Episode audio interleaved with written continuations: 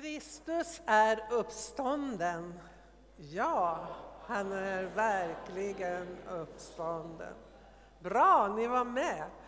Vi lever ju i påsktiden ända fram till pingst och jag tycker att vi behöver påminna oss om det. Eh, och eh, jag ska läsa dagens predikotext enligt kyrkåret och den är hämtad ifrån Johannes evangeliet, det 21 kapitlet och vers 15. Och när vi kommer till den här texten, så det som hänt innan är det att Jesus nu visar sig för lärjungarna för tredje gången. Och eh, lärjungarna har varit ute och fiskat och på morgonen när de är på väg in så ser de att en man står på stranden och har tänt en eld och förberett en frukost för dem och det är Jesus. Och när de har ätit frukosten klart så hände detta. När de hade ätit sa Jesus till Simon Petrus Simon, Johannes son, älskar du mig mer än de andra gör?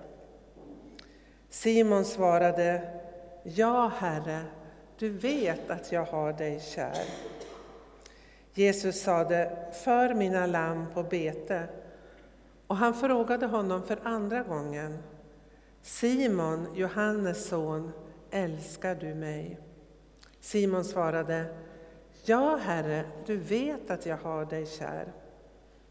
Jesus sade, var en herde för mina får. Och han frågade honom för tredje gången, Simon, Johannes son, har du mig kär? Petrus blev bedrövad när Jesus för tredje gången frågade, har du mig kär? Och han svarade, Herre, du vet allt. Du vet att jag har dig kär. Jesus sade, för mina får på bete. Så lyder evangelietexten. Den här texten är en text som vi ofta använder på retriter. Och då tänker jag på retriter när man några dagar dra sig tillbaka för att be och meditera över Guds ord och man har någon att samtala med också. Så en vägledningstid. Och nästan alltid så sista dagen på retreaten så skickar man den här texten med retreatdeltagarna. Och den texten återkommer alltså gång på gång. Och för den som åker ofta på retreat så kanske man kan säga, åh, inte den texten igen, den har jag mediterat över så många gånger. Men det är en viktig text att meditera över. För Jesu fråga till Petrus är en fråga som vi behöver återkomma till och ställa oss gång på gång.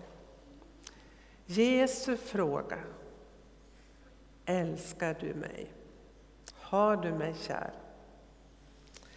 Är en fråga som vi kanske inte minst behöver återkomma till när vi känner oss misslyckade, modfällda, fyllda av skam över något som vi sagt eller gjort.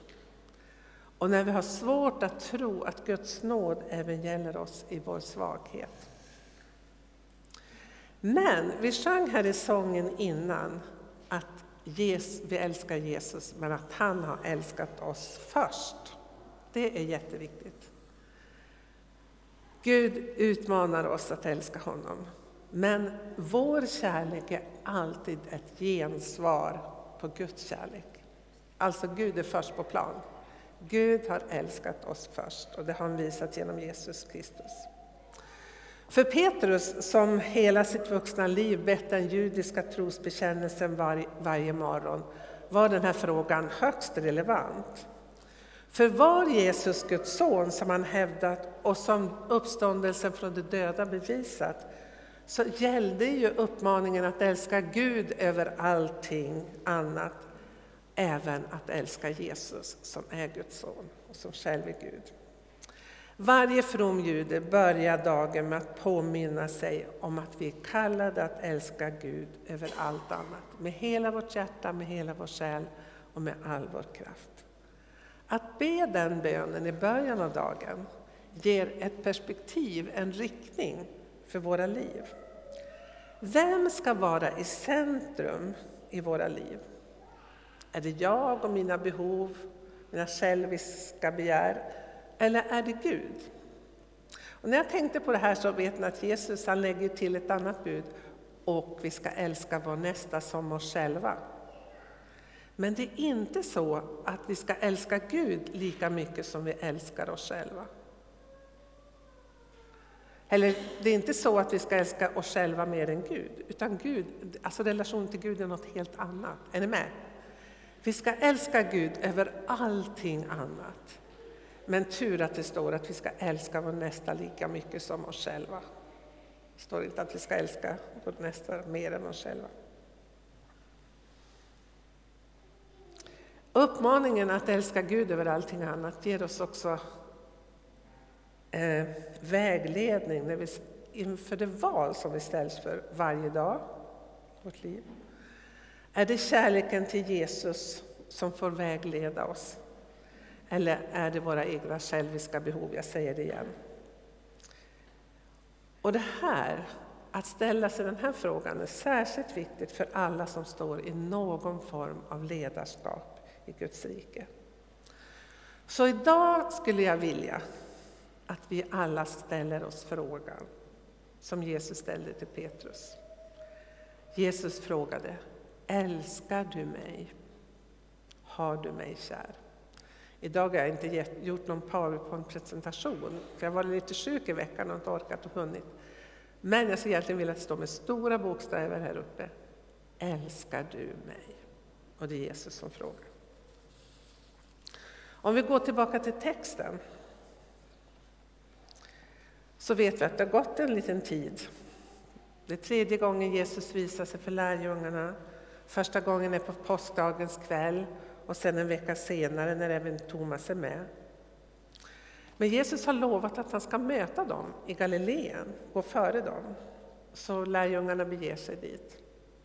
Och Petrus, som är lite otålig, han tar ett initiativ. Han säger, jag ger mig ut och fiskar. Och de andra följer med.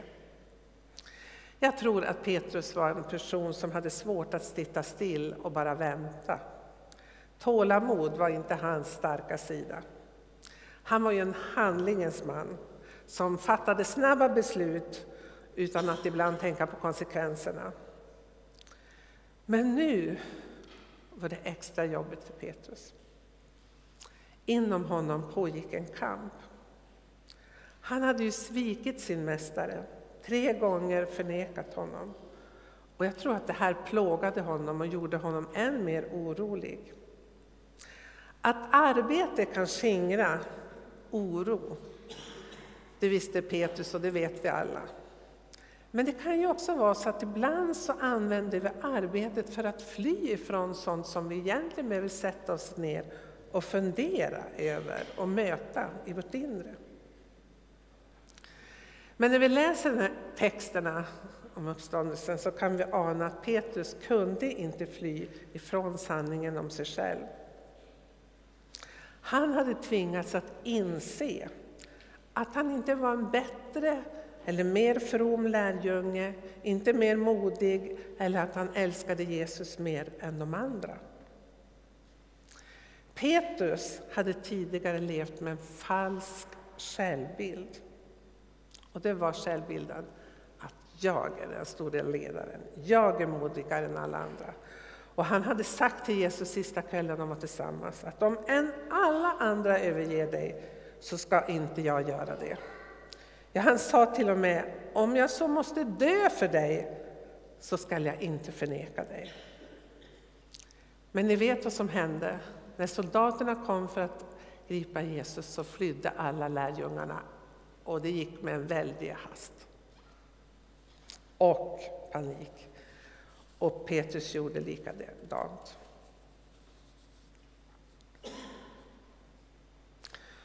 Och sen hände det här på natten.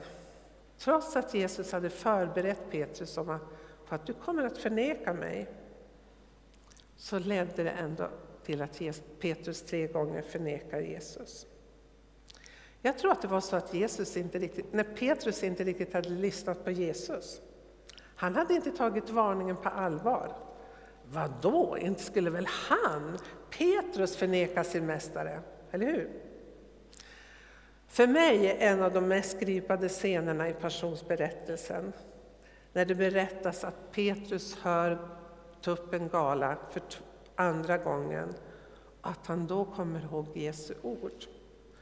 Och i Markus evangeliet som vi tror att Petrus har berättat för Markus och det är Markus som har skrivit ner det, där står det att när Petrus hör tuppen gala för andra gången, då kom han ihåg Jesu ord och då brast han i gråt. Hela den här berättelsen om vad som händer med Petrus är så mänsklig. Och om vi ska vara ärliga mot oss själva så tror jag att vi kan känna igen oss i Petrus brist på mod. Här när han flyr och förnekar Jesus. Men vi kanske också kan känna igen oss delvis i Petrus högmod. Det är lätt att säga, om än alla andra gör så, hur kan de bara göra så ändå så säger de sig vara kristna? Eller? Det är inte alltid lätt att leva upp till vår bekännelse. Att Petrus sen inte skäms för att berätta om sitt svek och om sin gråt, det är det stora, det jag tycker är anmärkningsvärt med evangelierna.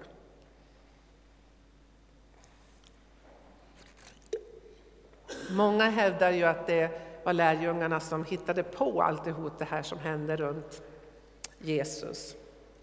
Men om vi tänker att det är Petrus som har Ehm, inspirerat Markus att skriva evangeliet och att Petrus inte på något sätt framställer sig själv som någon ja, människa som är bättre än annan eller from och att han just berättar om sitt nederlag. Det är lite orimligt att tänka så.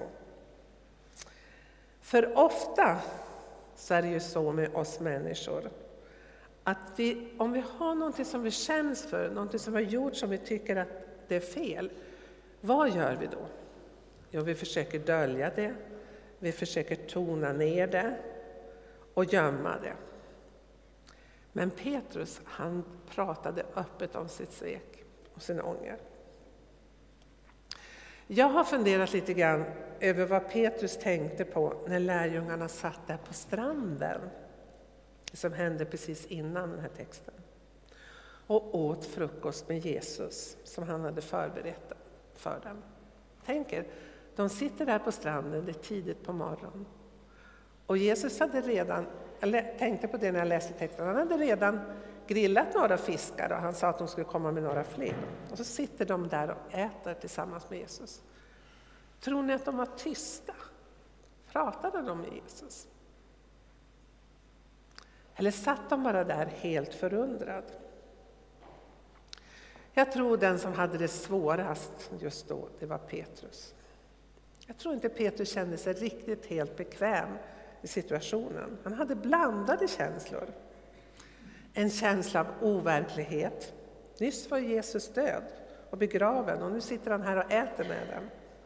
Han är helt klart närvarande. Men jag tror att Petrus var lite förvirrad, men självklart naturligtvis också glad. Men glädjen han kände var blandad med skam. För han visste ju vad han hade sagt till Jesus innan korsfästelsen. Att även om alla andra kommer få fall så ska inte jag göra det. När de har ätit klart så vänder sig Jesus till Petrus. Och det verkar som om Jesus ber Petrus att de ska ta en liten promenad, för lite längre fram i texten ser vi att Johannes följer efter dem på avstånd. Och så ställer Jesus den här frågan. Simon, Johannes son. Och det är intressant att han använder Petrus ursprungliga namn. Han blev ju av sina föräldrar kallad för Simon. Det är Petrus som det namnet han får av Jesus. Simon, Johannes son, älskar du mig mer än det andra gör? Jesus han fortsätter på något sätt där allting slutade, där de sist samtalade. Och så konfronterar han Petrus med, sina, e-, med hans egna ord.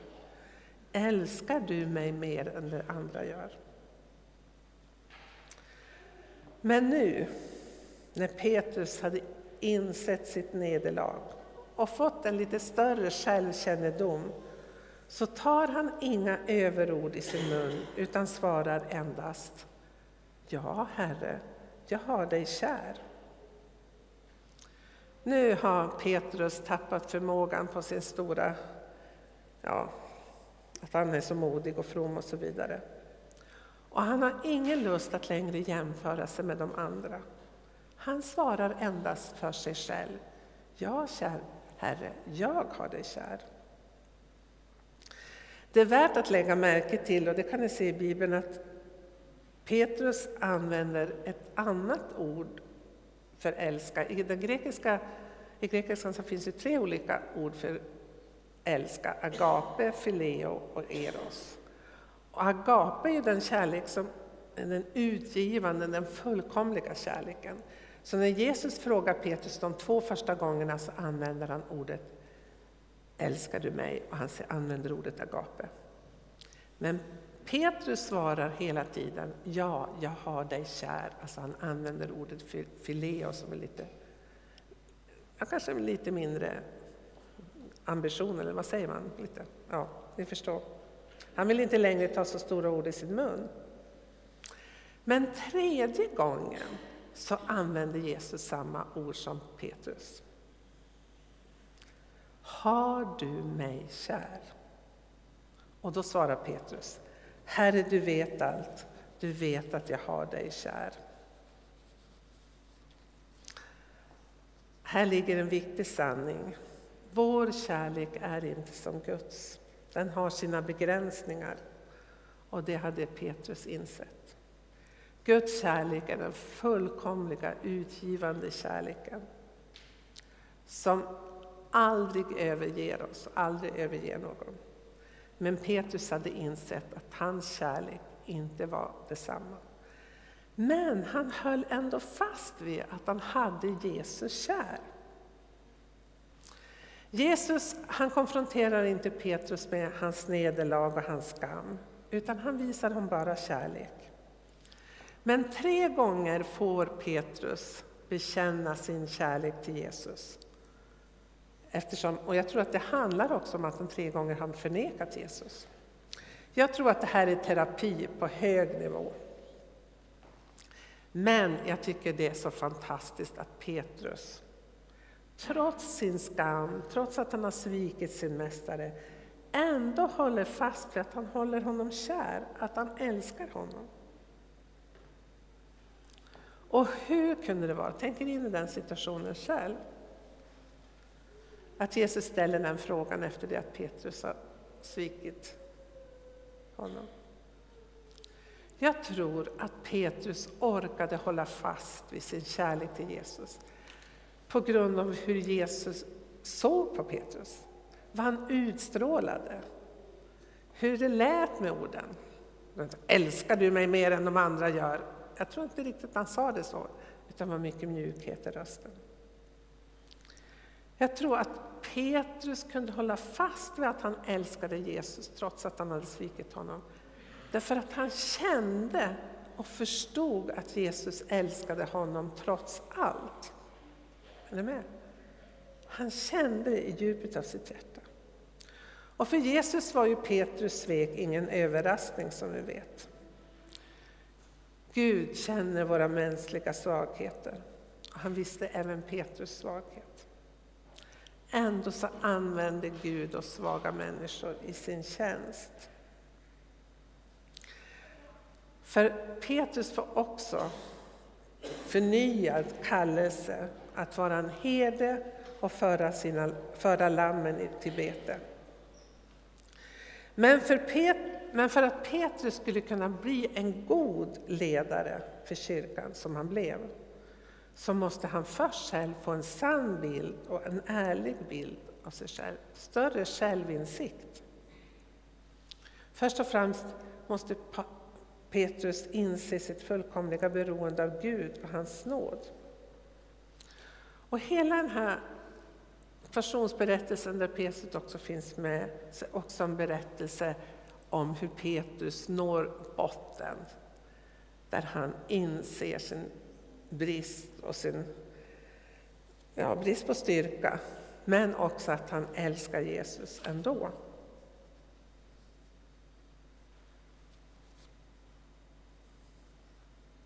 Petrus är lika beroende av Guds nåd som alla andra. Den insikten kommer han till. Och det är först när han får den insikten som han är redo att bli den ledare som Jesus kallar honom till att vara. Men vägen dit är smärtsam. Det är smärtsamt att inse sina egna begränsningar. Att man inte är så god och inte så from och inte har så stort tålamod och inte är så modig eller vad det nu skulle vara, som man skulle önska. Jag tror att om vi vandrar med Gud, om vi gör det en längre tid, så kommer Gud att föra oss steg för steg till en större och större självinsikt. Och självinsikten är inte att vi är så fantastiska, och det är därför Gud har utvalt oss, utan att vi är bräckliga kärl. Lerkärl, som Paulus pratar om. Men att vi är omslutna av Guds nåd, att vi får tjäna Gud, trots att vi är bräckliga. Här under påsken så har jag läst en nyutkommen bok av Peter Halldorf som, som, är betrakt, som heter Betraktelse under fastan. Och det är ju så att ibland så fastnar man särskilt i någonting när man läser en bok. Och jag fastnade för en sida, jag tänkte läsa den för er.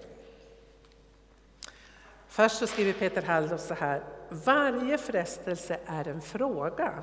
Älskar du mig? Varje frestelse är en fråga. Älskar du mig? Först när jag läser det så tänker jag, ja, men, hur, hur får ni ihop det? För just det här ut, han utvidgar det inte. Och då tänkte jag så här. Det är ju så att varje gång vi ställs in i en frestelse så handlar det om, vill jag gå min egen väg? Vill jag sätta mina egna behov framför Guds rikes behov eller framför andras behov? Eller vill jag följa Jesus? Vill jag leva till hans ära? Vill jag uttrycka min kärlek? Är ni med? Så i varje frestelse kommer den här frågan, älskar du mig? Av hela ditt hjärta, av hela din själ, av allt ditt förstånd, och min nästa som mig själv. Men så fortsätter Peter Halldorf att skriva så här. Varje, jag kan läsa det igen. Varje frestelse en fråga, älskar du mig? Det gäller också frestelsen att försvara sig när man blir angripen, förtalad och förorättad. Jesu tystnad då, hans, då är då hans vänners väg.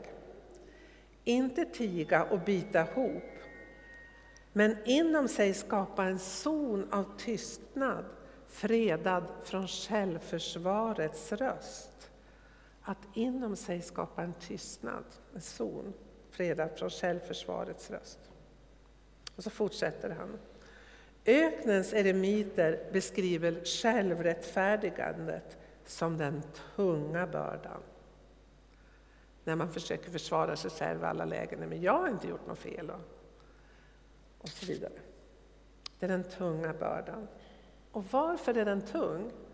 Jo, den som ständigt vill hävda sig får hålla på livet ut. Att alltid vinna debatten, ha rätt, framstå som klok och god, påläst och ambitiös. Det är lika tröttsamt som, tröstlöst, som ett tröstlöst projekt. Vi vinner aldrig den kampen. Den tunga bördan. Vad är då den lätta bördan? Jo, det är att bära sitt kors. Att bära sitt kors kan tvärt att vara krävande visa sig befriande. Den lätthet som korset efterlämnar i själen består i befrielsen från sig själv. Ingen är mer fri än den som ger andra rätt att döma. Hon behöver inte längre ha sista ordet. Den stora frestelsen, den stora frågan som du kan fundera på idag, den är Älskar du Jesus. Mer än allting annat. Mer än dig själv. Den stora frestelsen är att älska Gud mer än sig själv.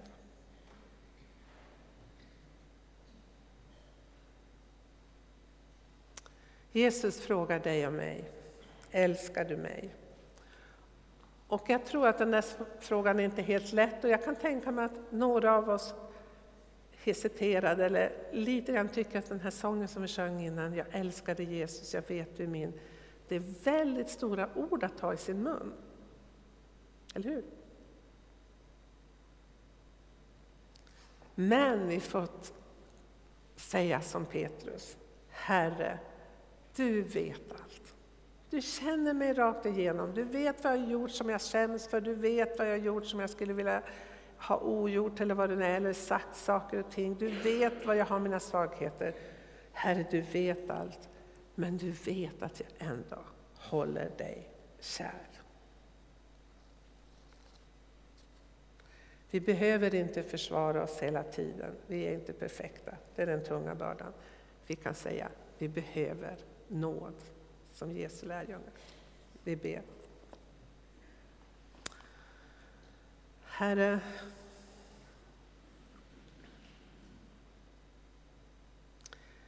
inför den här frågan, älskar du mig? Så kan vi känna oss så små. Det är svårt att vara ärlig. Och våra känslor de går hit och dit. Men Herre, jag ber att vi skulle kunna få nåden att möta din kärleksfulla blick. Inse att du ser på oss i kärlek, trots alla våra svagheter. Och tack för att det är sant att du älskat oss först och att du bevisat din kärlek genom att dö för oss på ett kors. Jag prisar dig för det. I Jesu namn. Amen.